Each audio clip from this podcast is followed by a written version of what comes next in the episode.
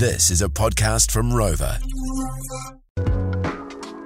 And then I was kneeling down, and then probably at about three, that's when it was kind of, I knew that we were at the tailish end because I could feel the pressure changing from like the front cramp Yeah. to like downward pressure.